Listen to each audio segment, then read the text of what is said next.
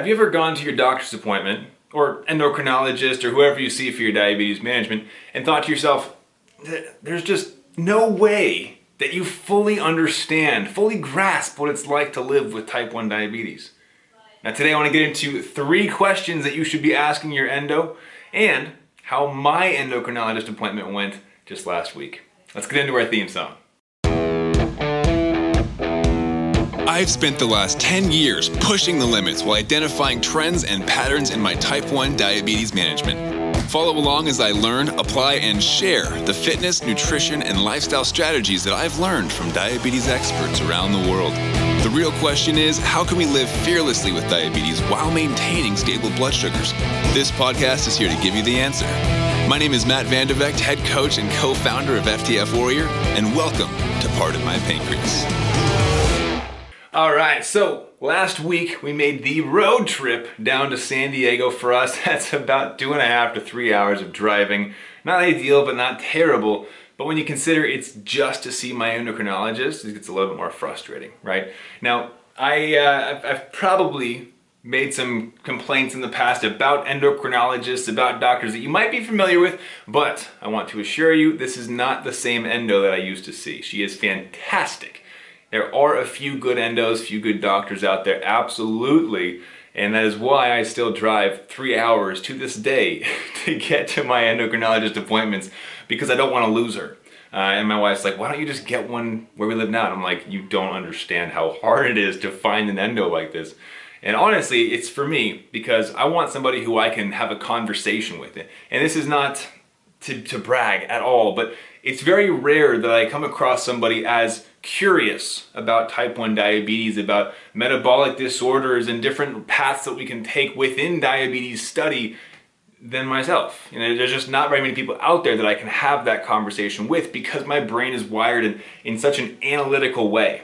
And my endocrinologist is very similar to that, where we both bounce questions off of each other. We can ask about, you know, how is insulin sensitivity related to our diet? How do different variables come into play as we look at the exercise paths, the, the metabolic pathways, the uh, dietary constraints that people put on themselves, how to manipulate insulin pumps, all these different conversations, action timing of insulin. It's so much fun for me, which I know makes me sound a little bit insane, but I don't want to lose that.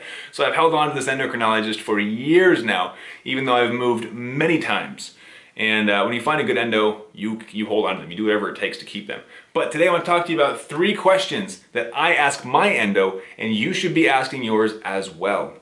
Now, in my endocrinologist appointment, uh, she kind of flipped through my paperwork real quick. We downloaded my pump, my CGM.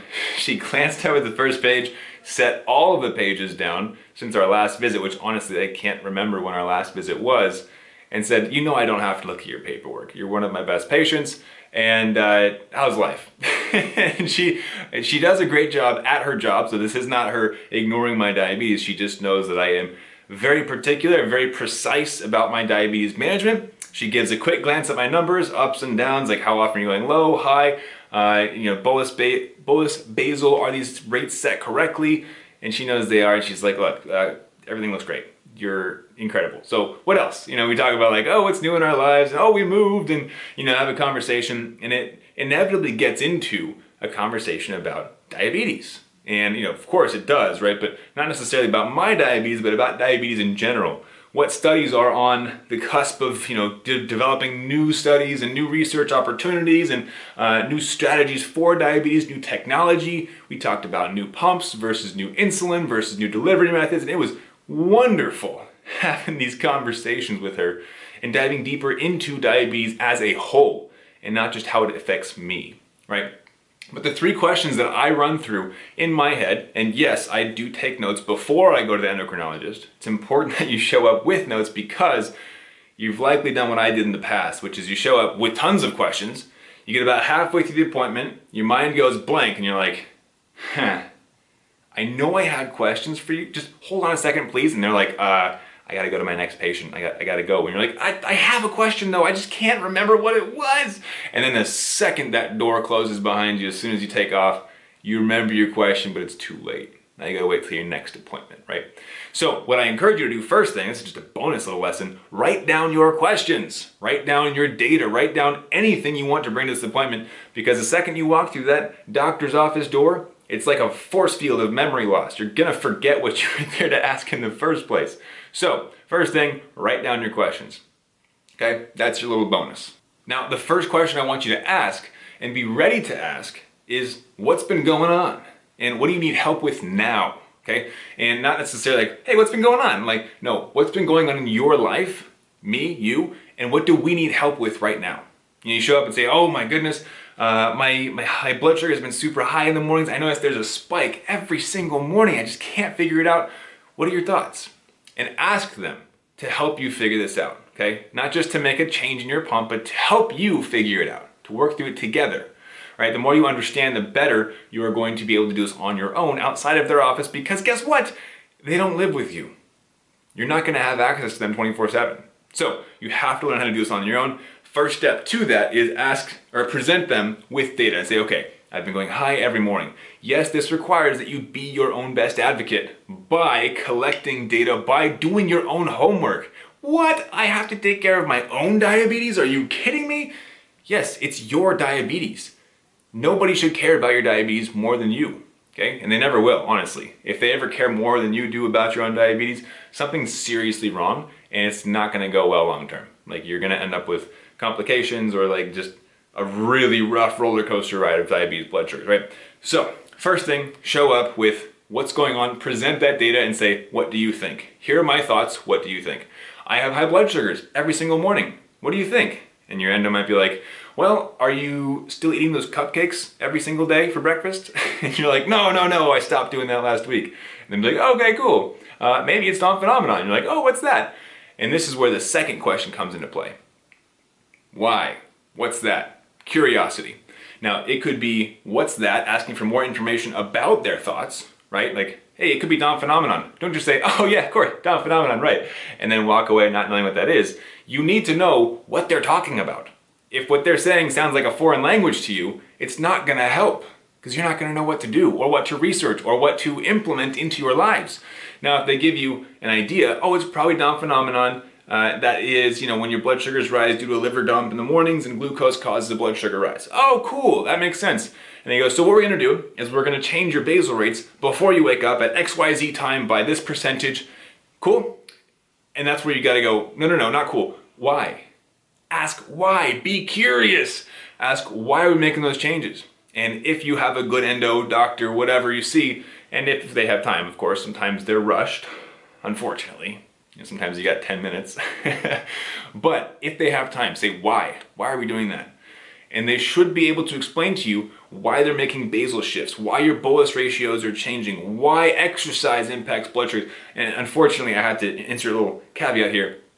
Most endocrinologists, most doctors, most medical professionals are not at a place right now where they can teach you about blood sugars being impacted by exercise or food. The biggest things they know is that exercise does impact blood sugars and that food, well, only carbohydrates impact blood sugars, which we know, right, is not true. It's, it's actually carbs and fats and proteins, right? And exercise whew, can go either way, up or down. There's a lot of new information out there that they might not be aware of, but it's still important to ask why. Figure out why they're doing things. What is their thought process? And can they explain the science behind it to help you have a deeper understanding of these situations so that why? So that you can make your own decisions outside of the doctor's office. They can make changes that day. But what happens if they don't work two days later? What happens if in two weeks blood sugars go and just get flipped upside down? You need to have a deeper understanding of what they did and why so that you can make more changes on your own or at the very least have an idea of why they made changes so you can present that data back to them in an email or a phone call and say, hey, that thing you did didn't work long term. Um, here's what I think is happening. What do you think? And start the process over again. What do you think? Why are you doing that? And the third question you want to ask, or rather even just present, is what are you curious about? And present that as a question to them. What can you learn in that appointment that will help you further your progression of diabetes management understanding and strategies? So for me, for example, I walk in there, we talk about, you know, the breakdown of fat in our body, we talk about different exercises and how that can impact insulin sensitivity. We talk about different types of insulin, the action timing of insulin, how long it lasts in your body, the different factors that impact blood sugar drops and blood sugar rises. So I get real curious. But for you, I want you to at least think of one thing that you can be curious about. Hey, the uh, the insulin pump that I'm on, is this the best thing for me right now? Is there a newer option? Hey, the type of insulin that I'm taking, do I need to be taking this? Is there another option for me? Hey, um, should I be logging my blood sugars? And if so, where do you think is the best time to start in the day? Right? Get curious about what can further your personal progression of knowledge and understanding within diabetes. Okay, so step one, what's going on now? Ask them their thoughts. Step number two, ask them why. Why do you think that? Right? Be a kid. Why? Why? Why? Why? Until it's annoying. Get that deeper understanding so you know the way they think. You can understand how to reproduce those thoughts, those actions in your own diabetes choices. And number three, be curious. Ask them questions about the future, about other options, about if you're doing things right, about what her other, or his other, my endocrinologist is a female, about what their other patients are doing. What are other strategies that are working right now, right? Get curious. And with those three questions, you can frame what's going on now, how do I fix it? Well, how did that fix it? Why did it work? How do I reproduce that? And get curious so I can know what can I do in the future to better my success rates within diabetes management. All right, I wanted to add in a quick little context. I know I mentioned earlier that my endo is curious. That's one of the reasons why she continues to build on top of her existing education, and we get to have those incredible conversations about what's working, what's next, what's new. And I mentioned this next piece for two reasons. One, because I want to show you how curiosity can lead to new strategies, new information, new implementation. But two, let's just be real, it's a little bit of bragging rights. So my endocrinologist actually asked me for my input on one of her patients. And not, she didn't give me any names or like exact situations because obviously that's illegal, right? HIPAA. But she gave me kind of the surrounding situation, used a generic example of like, okay, if XYZ happens, what would you do? What would you tell someone in this situation? And what would you recommend they do with their diabetes and their blood sugars to stay stable like you've done with yourself? And I took a moment inside and I was just like, ah, I was like freaking out because like my endocrinologist is asking me, her patient, for my advice on what she should tell her patient. And I was like, oh, this is so cool. Because not only, of course, do I get bragging rights for like a medical professional coming to me for advice, but she is so curious that she is open-minded to hearing new strategies, new thought processes on how to take care of diabetes, right? And was a conversation that her and I had last year about proteins and fats and how they should be taken into consideration when dosing for a meal that she now talks to her patients about fats and proteins. Because of a conversation that we had, she became aware that those can also be brought into the equation when dosing insulin for food because of her curiosity she became a better endocrinologist. This is why I can't give her up. This is why I'm still driving three hours to go see her because she's that incredible, that curious, and of course, bumped up my ego quite a bit to have my opinion asked, uh, my, my recommendations sought after within diabetes management from medical professionals. And uh, it's always nice to hear that as well. And this is just the, the amazing relationship that we have, why we can have these high level conversations of advanced diabetes strategies in order to help her keep her patients' time and range improving and improving and improving, their A1Cs lowering and lowering because she can have conversations like that with myself. So, yes, curiosity can improve the outcomes not only patients but also medical professionals. Curiosity is an incredible tool to use, and you should never stop asking why. Never stop wondering what's next, how can I grow, how can I improve? Because that is how you continually reach new heights, greater heights than you ever thought were possible. And I'll tell you one quick funny story before I have to hop off today. Uh, when my endocrinologist and I were getting deep into these conversations about, you know, the intricacies of diabetes management and how it, no one has the exact same variation. We all have different variables in our lives that can cause fluctuations in blood sugars. She kind of leans back in her chair and goes, man, if only there were some magic formula for blood sugar control. right? and I had to laugh because that, she doesn't know, of course, that we actually teach a formula for blood sugar control. I laughed at, I looked at my watch and I'm like, there's, there's no, actually, I don't even have a watch. This is completely different. I looked at my phone and I was like, I don't have enough time to explain to her like the, the actual 80-20 blood sugar formula that we use, right? For myself, for my clients. And, and she looked at me and, go, and after she had her laugh, was like, I think the reason that you're so well controlled all boils down to self-discipline. And of course, I, I partially agree with that. But the other side of my self-discipline, of course, is grounded in the 80-20 blood sugar formula. And while she may not know the, the ins and outs of that formula, she may not know each and every individual piece of what we teach, her curiosity can get her there. Just like your curiosity can get you to better blood sugar management, a deeper understanding of why blood sugars are going all over the place, different times of day, night, surrounding activities, or food, or stressors, or family, or whatever it is. Your curiosity is going to help you get there. And if you are curious, speaking of, of the 80 20 blood sugar formula that we do teach, because there is a literal formula for blood sugar control surrounding your daily life, your activities, exercises, and movement, your meals, different types of meals, and more flexibility behind what you eat.